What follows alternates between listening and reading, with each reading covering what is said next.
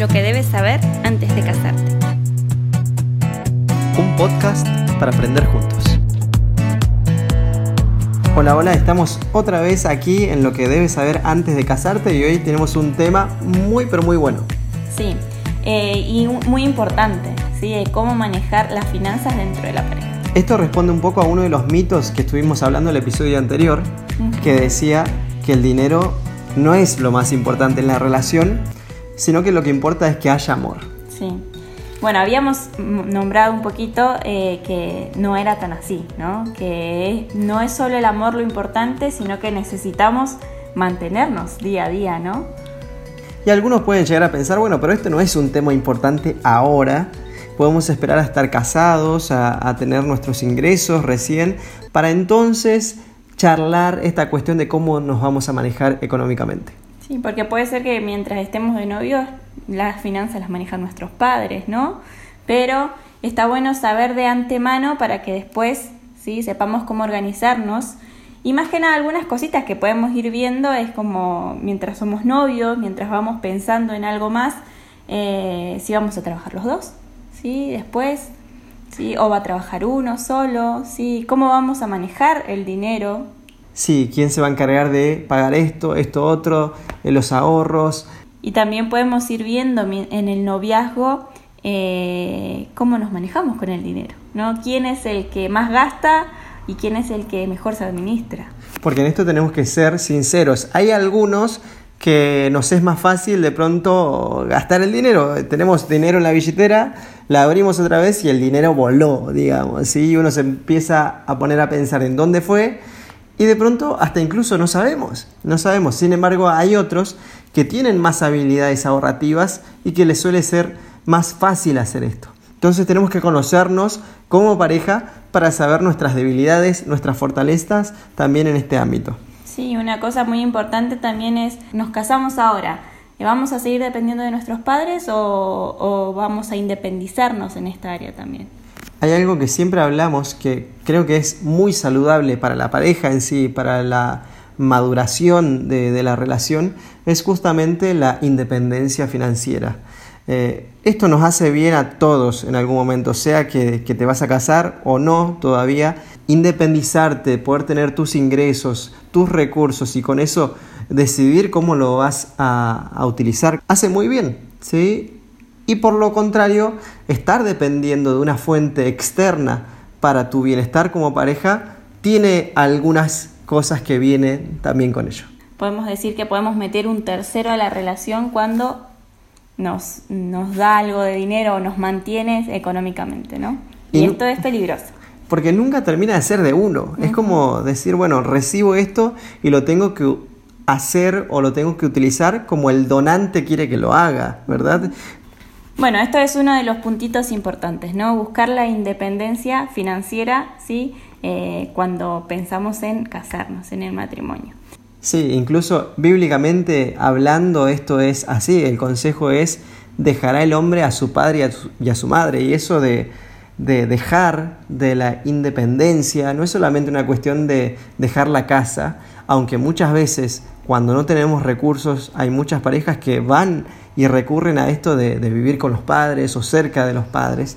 Eh, no es solamente dejar el nido, digamos, sino también soltar esos lazos de dependencia económica. Nos hacen bien dejar al hombre a su padre y a su madre y se unirá a su esposa y serán uno, separados, muy bien, vamos a pasar algunas cositas más en cuanto a la administración de nuestros recursos, ¿sí? Cuando los tengamos o si ya los tenemos, ¿sí? No es que nosotros seamos unos genios en esto ni en el área, porque ninguno de los dos somos contadores ni nada de eso, pero vamos a encontrar unas cositas que por ahí nos han servido, ¿no? Por ahí es importante partir de esto de que el dinero es nuestro. Muchas veces tenemos estas cosas de que, bueno, vos trabajás tiempo completo o vos medio tiempo, entonces tus ingresos son menores y tus gastos deberían ser menores. Creo que en esto tenemos que ser equitativos. El dinero es de ambos, ¿sí? es, de la, es de la familia. Tenemos que administrar los recursos teniendo esto en cuenta. Esto no quiere decir que no tengamos algún saldo que vamos a utilizar para cuestiones personales, claro que no, y vamos a ir viendo cómo podemos ir distribuyendo eh, los recursos que tenemos. Pero algo que nos ha servido y que creo que es un buen consejo es saber que el dinero es de los dos. El dinero es de la familia, ¿no? Sí, después vendrán hijos y será de todos y veremos cómo nos repartimos el dinero entre todos, sí, o los gastos que cada uno tenga para suplir. Pero sí, ya, yo creo que se sacan a un lado las palabras tu dinero y mi dinero. Ya es nuestro.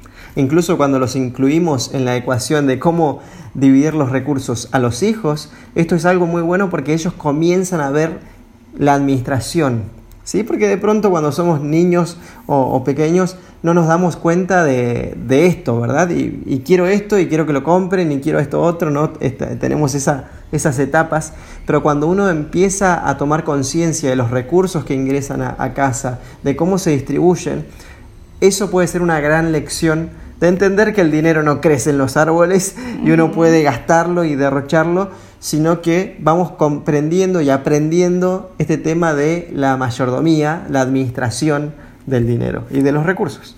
Y también esto de que tenemos que administrar todo lo que tenemos, ¿no? Lo que entra, lo tuyo, lo mío, sí, todo lo que vaya entrando a la familia. No, yo administro mi dinero, vos administras el tuyo y vemos cómo le va cada uno con su parte, ¿no? Eh, sino también ver esto, ser estratégico en esto también de decir, bueno, quizás él es mejor o ella es mejor administrando, entonces vos te encargarás de esta parte. Y acá vamos a hablar un poquito de presupuesto, ¿no? Familiar. Esta es una palabra clave, presupuesto familiar. Es una palabra que no solamente tiene que quedar en palabras, sino en práctica. Un presupuesto es justamente esquematizar la distribución de los recursos. Primero, colocar el ingreso que nosotros tenemos, ¿sí? el ingreso eh, total que va, va a llegar a, la casa. Y entonces a raíz de eso comenzamos con los egresos, con las cosas que van a salir fuera, con las cosas que tenemos que pagar. Y todo, todos los meses tenemos que pagar algo, servicios, obra social, eh, colegiatura, muchas cosas, ¿verdad? Y entonces vamos midiendo lo que nosotros tenemos y lo que podemos alcanzar. Bueno, esto me permite ver eso, ¿no? ¿Qué, ¿Cuánto tengo? cuántos gastos tengo que pagar, ¿sí? Y llevar una contabilidad, Eh, del gasto día a día después, ¿no? Y no decir a fin de mes, se me fue la plata, en qué gasté, ¿sí? Eh, me parecía que tenía esto y ahora de la noche a la mañana ya no tengo más dinero. Bueno, si tenemos un presupuesto familiar vamos a saber en qué gasté. Es como planificar los recursos, cómo nosotros tenemos o queremos alcanzar esto, bueno, lo tenemos que hacer con un presupuesto familiar. Y debemos decir que dentro de este tema de recursos hay algunos gastos que nosotros tenemos que clasificar. Y podemos hablar de cuatro áreas. La primera podemos hablar de eh, gastos fijos que vamos a tener mes a mes. Esto puede ser el alquiler, la alimentación, los servicios que tengo como agua, luz, gas, teléfonos, transporte eh, y demás. Estos son gastos fijos que yo ya sé que lo voy a tener este mes y los próximos también. También tenemos gastos variables, ¿no? Eh, que no va a ser todos los meses, pero que de vez en cuando eh, van a aparecer, como no sé, ropa, sí, capaz que, bueno, cuando empieza el verano tengo que comprarme ropa, cuando empieza el invierno tengo que comprarme alguna ropa de abrigo, son momentos especiales del año, sí, que vamos a tener este tipo de gastos, que tenemos que reparar alguna cosita de la casa, que se nos rompe, no todos los meses se rompe, pero de repente tenemos esto y medicamentos también a veces o consultas al médico si algunos se enferman, y estos no están siempre pero pueden aparecer. Después tenemos la tercera área que podemos llamarlo extras, que son cosas que nosotros disfrutamos y esto está bueno, porque si nosotros trabajamos y dedicamos tantas horas, ¿verdad?, a, al trabajo que tenemos donde se genera el recurso, esto no es solamente para pagar gastos, agua, luz, para pagar las cosas que se rompen, sino que también tenemos la posibilidad de tener pequeños gustitos, ¿verdad? O grandes también. Y entonces esto que, está dentro de los extras, pueden estar vacaciones, puede estar el tema de, viajes que podemos llegar a planificar. Obviamente es imposible eh, pensar en, en un viaje, una planificación de unas vacaciones a pocos meses antes de comenzar, ¿verdad? Tenemos que tener un presupuesto donde nosotros también podamos disfrutar de esto que de estos momentos que nos hacen bien de recreación. También está bueno dentro de estos extras por ahí todos los meses o algunos, depende cómo sea el presupuesto de cada uno, ¿no? Poder dejarnos un restito para cada uno tener en su cuentas eh, un poquito de plata para los gastos personales, no sé, me quiero comprar un chocolate, un heladito, quiero jugar al fútbol, entonces tener una platita para los gustos. Y por último tenemos la parte de fondos y esto es, esto es importante, o ahorros es bueno poder ahorrar. Es algo que nos cuesta muchísimo. Hay veces que venimos de, una formación en donde gastamos todo lo que podemos. O sea, todo lo que yo pueda comprar este mes lo voy a comprar. Y ahorros, hay veces que ahorros es difícil porque no veo un beneficio instantáneo ahora. No es que yo tengo un dinero ahorrado y ya estoy disfrutando de eso. Puede ser que me sirva para lo que va a venir después. Pero es sumamente importante tener ahorros, fondos. ¿Por qué? Porque pueden surgir emergencias, como ya dijimos, porque queremos comprar algo que, que es realmente tiene su precio, ¿verdad? El día de mañana queremos comprar una casa, queremos comprar un terreno, queremos adquirir bienes, ¿verdad? Como es un auto, una propiedad, y necesitamos de ahorros.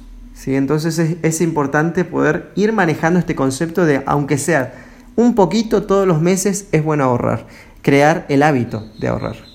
Bueno, esto es un poquito en cuanto a presupuesto familiar, ¿no? Eh, estas cositas importantes. Está bueno cuando llega a principio de mes los sueldos, ¿no? O el sueldo, eh, sentarse, ver cuánto tenemos, ver los gastos que tenemos este mes, qué cosas queremos comprar ahora. También nos permite planificar a futuro, bueno, esto del ahorro. De acá a cinco meses queremos comprar algo, entonces todos los meses vamos juntando un poquito. Entonces, está bueno, es algo que cuesta que es disciplinarse todos los meses a hacerlo, pero que tiene sus ventajas. Incluso lo mejor sería que vayamos guardando las facturas o los tickets de esas compras que hacemos, ya sea en el supermercado, comprar eh, algo para la casa, ir guardando esto para entonces ir teniendo un control del gasto que he tenido y a ver si fue dentro de, del área. Nosotros hablamos de los gastos, por ejemplo, ¿cuánto voy a destinar a gastos fijos? Bueno, Después, cuando yo tenga los comprobantes, voy a ver cuánto gasté, ¿verdad? Y esto me da una idea de cuántos dinero o cuántos recursos se puede ir en cada una de las áreas que hablamos. Muy bien, ahora vamos a pasar un poquito en cuanto a consejos. Sí, algunos consejitos por ahí que a nosotros nos han servido, estratégicos como para uno cuidar ese dinero que, que el Señor nos da todos los meses, ¿no? Sí, el primero de estos es no esperar a las fechas donde uno sabe que los precios son más altos. ¿Por qué? Porque es la temporada. Sino ser estratégicos e ir comprando cositas en otros en otras fechas en donde bajan, donde hay descuento, donde están fuera de temporada, pero sabemos que la próxima nos va a venir bien. Sí, esto puede ser en verano comprar ropa de invierno, sí, o en invierno comprar ropa de verano, estas temporadas que bajan. ¿Sí? Entonces, si por ahí prevenimos y sabemos que vamos a tener que regalar algo y lo compramos antes, podemos ahorrarnos unos pesitos ahí. Algo que es vital y es una regla fija es no gastar más de lo que ganamos. Hoy por hoy con tarjetas de crédito, préstamos que, uno pueda llegar a tener, hay veces que uno se siente tentado a comprar más de lo que uno gana, ¿sí? a gastar más de lo que uno gana. Bueno, esto es algo que no es bueno. ¿Por qué? Porque en algún momento los números tienen que cerrar y por más que yo compre de más, el sueldo va a seguir siendo igual, a menos que haya un aumento, ¿verdad? Entonces tenemos que ser muy cuidadosos en esto y ahora vamos a hablar un poquito eh, más adelante de cómo podemos utilizar estas cosas que son herramientas, lo que es una tarjeta de crédito, ¿verdad? Que nos permite comprar algo en cuotas, cómo poder utilizarlo para no gastar más de lo que yo sé que voy a poder pagar. Y en cuanto a esto, no tratar siempre de comprar de contado. Si, si tengo el dinero para comprarlo, mejor comprarlo de contado y no a plazos. ¿sí? Después, y con esto las tarjetas de crédito, ¿no? Y, y, algo que, que, yo creo, ¿no? Si no sabes autoadministrarte, si sos un comprador compulsivo, si tenés plata en el bolsillo y la gastás, ojo con las tarjetas de crédito. Hay algunos que dicen, a la hora de comprar algo sería bueno preguntarte si lo necesitas, primeramente, si, si no lo puedes suplir de otra forma. Y esto no es quitar comodidades a la vida de casados, sino ser estrategas, como decíamos recién, en cómo utilizar los recursos. Las tarjetas de crédito son, son una herramienta. Podemos encontrar cosas que de contado nos costaría, pero con tarjetas de crédito y en plazos eh, de, de meses a pagar, tampoco tiene intereses. Entonces puede llegar a ser una buena herramienta. Y otra cosita sencilla de hacer, pero que a veces nos cuesta, pero sirve mucho, es las listas de compra. ¿sí? Eh, siempre cuando vayas a comprar, llévate una listita de lo que necesitas, porque cuando uno va al súper y ve, ah, esto también y esto también, y, y por ahí colocas en el carrito cosas que no las usas o no las necesitas en ese momento. Estamos en una era donde el consumismo es muy fuerte. Eso quiere decir que las empresas, las marcas, van a crear en nosotros necesidades que de pronto no tenemos. Todo está ubicado estratégicamente. ¿sí? Por algo los dulces, por algo los caramelos, por algo los alfajores, las cosas que están a mano, están antes de llegar a la caja, porque uno lo tiene ahí y con solo estirar el brazo podemos agregarlo a nuestro carrito. Y cosas esenciales como suele ser el pan, el lácteos y demás que compramos todos los días, suelen estar al final de los supermercados para que uno recorra, tenga que recorrer las góndolas y tentarse a comprar cosas que de pronto no estaban dentro de lo previsto a comprar. Entonces las listas de compra son muy buenas. También suelen decir no vayas al súper a comprar con hambre, ¿sí? porque si no te compras todo lo rico que ves en el supermercado. Algo que es muy importante también es siempre buscar un consejo, un asesoramiento a la hora de comprar algo de un valor importante. Eh, vas a comprar una casa, vas a comprar un auto, eh, te estás decidiendo por algo que vas a invertir bastantes recursos y posiblemente estés algunos años pagando esto, está bueno que te asesores para que no compres algo que te va a doler la cabeza más de lo que vas a disfrutarlo o vas a utilizarlo. Entonces es bueno siempre buscar consejos, comparar precios, no comprarlo primero, sino tener la posibilidad de hacerlo con tranquilidad, a menos que sea una emergencia, y entonces eh, sacarle provecho y ver el mejor precio y, la mejor calidad. Y de la mano con esto que decíamos eh, antes, ¿no? esto de no gastes más de lo que ganas, es no endeudarse. ¿sí? Eh, yo creo que lo primero que hay que hacer cuando uno recibe eh, su sueldo y planifica todo, ¿no? Y, y sacás lo que le corresponde a Dios o lo que querés dar para ayudar a alguien, ¿sí? Es también eh, pagar las deudas. Entonces pago todo lo que, lo que tengo que pagar y después con el resto planifico lo que voy a hacer en el mes. Porque hay veces que podemos hacer al revés, es como que me llega el dinero y empiezo a aprovecharlo antes de pagar las cosas que sé que tengo que pagar, esos gastos fijos, variables o cositas que han, han surgido ese mes. Lo mejor es pagar todo primero y entonces caer en la realidad de cuánto tengo. Van a haber meses en los cuales podremos darnos un gustito más, podremos salir a comer, podremos eh, hacer esta actividad, viajar a este lugar. Hay otros que tal vez por circunstancias o adquisición de algún producto estemos un poco más reducidos en estas cosas, pero son cosas que pasan. Entonces, está bueno ir pagando las cosas a su tiempo. Y esto está bueno también eh, ser estratégicos al momento de adquirir productos. ¿Qué vamos a comprar ahora? Bueno, estamos necesitando esto. Listo, compramos, hacemos el plan de, pago y de pronto antes de ir por otro, termino de pagar este. Y eso me, va cuidando, yo me voy cuidando, ¿sí? de, no ir generando una deuda tan grande que no pueda pagar. Nosotros siempre tratamos de, que estos consejos puedan ser llevados a la práctica también teniendo un estilo de vida cristiano. Y una de las cosas que a nosotros nos ha hecho muy bien es poder incluir a Dios en nuestra planificación de, los gastos. Qué lindo es poder recibir, ya sea a principio de mes, a fin de mes, cuando vos cobres eh, el dinero que te corresponde por tu trabajo, por la actividad que haces. Qué lindo es poder eh, orar, dedicar un momento a orar, hacer una plegaria y pedirle ayuda a Dios para que Él te, nos dé sabiduría para saber cómo manejar sus recursos. Nosotros somos llamados a ser mayordomos mayordomos de nuestro tiempo, mayordomos de nuestros recursos, eh, y entonces es importante poder hacerlo siendo guiados por Él. Y separar la parte que le corresponde, ¿no? Recordando que tenemos lo que tenemos gracias a Él, ¿sí? Y vamos a seguir teniendo las fuerzas para trabajar y seguir trayendo sustento a nuestra casa gracias a Él también. Y por último, también creo que es bueno disfrutar de lo que tenemos. ¿Sí? Eh, como, como decíamos recién, en este mundo que, de consumismo que siempre nos, nos, lleva a querer más o a, a, pensar que necesitamos más porque el otro lo tiene, porque lo vemos en la góndola, porque las publicidades nos lo venden. Eh, siempre estamos queriendo más y no estamos conformes muchas veces con lo que tenemos y no disfrutamos de lo que tenemos. ¿sí? Queriendo alcanzar lo otro, no disfrutamos de lo que tengo ahora. Entonces está bueno disfrutar de lo que tengo, mucho o poco, pero es lo que tengo. En este sentido hay que tener mucho control y dominio propio. ¿Por qué? Porque estamos en un mundo en donde muchas veces somos lo que tenemos. ¿sí? Eh, hacia, dice una frase, sos lo que tenés. Y hay que romper con eso. En realidad va mucho más allá de eso. Y es lindo saber que los comienzos son humildes, con sacrificio, con horas de trabajo, con recursos que hay que administrar muy bien, ¿verdad? Entonces, esto que sea también una oportunidad para crecer como pareja. Muchas veces las finanzas llegan a ser una crisis para la familia. ¿Por qué? Porque nos endeudamos, porque gastamos cosas sin consultarle al otro, porque creemos y entendemos que mi dinero es mío y no tengo por qué dar explicaciones de cosas y se van generando crisis financieras y crisis también en la pareja.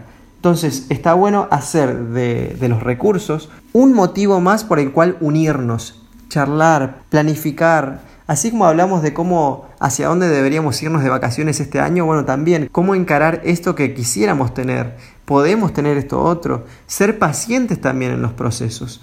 Hay veces que tenemos que prestar atención, como decías, en disfrutar de lo que tenemos y de lo que somos y no pensar constantemente que algo me está faltando para que mi felicidad sea posible. Así es, y no olvidarnos que lo principal es nuestra familia, es nuestra pareja y con el tiempo serán los hijos y que no sea que por querer tener más o alcanzar este auto que me gusta o tener esta casa que tanto cuesta, eh, pierda lo más valioso, ¿no? Que, que, es la familia, porque le dedico mucho tiempo a trabajar para tener más ganancias, para comprar esto, y pierdo el tiempo valioso que le podría dedicar a, a mi esposa, a mi esposo, a mis hijos.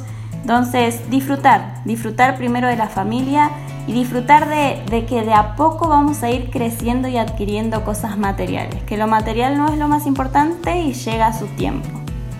Hay un versículo que dice, Señor, no, no me dejes en pobreza para que no te maldiga, pero tampoco me des todos los recursos para que yo me olvide de ti. Y esto es, es bueno, es bueno poder saber de que dependemos de un Dios, es bueno saber que Él nos provee él dice que los pájaros no se preocupan por lo que tienen que comer y entonces nosotros también tenemos que cuidar cada día nuestro afán, esas preocupaciones, esa ansiedad por conseguir algo más. Cuidado con esto.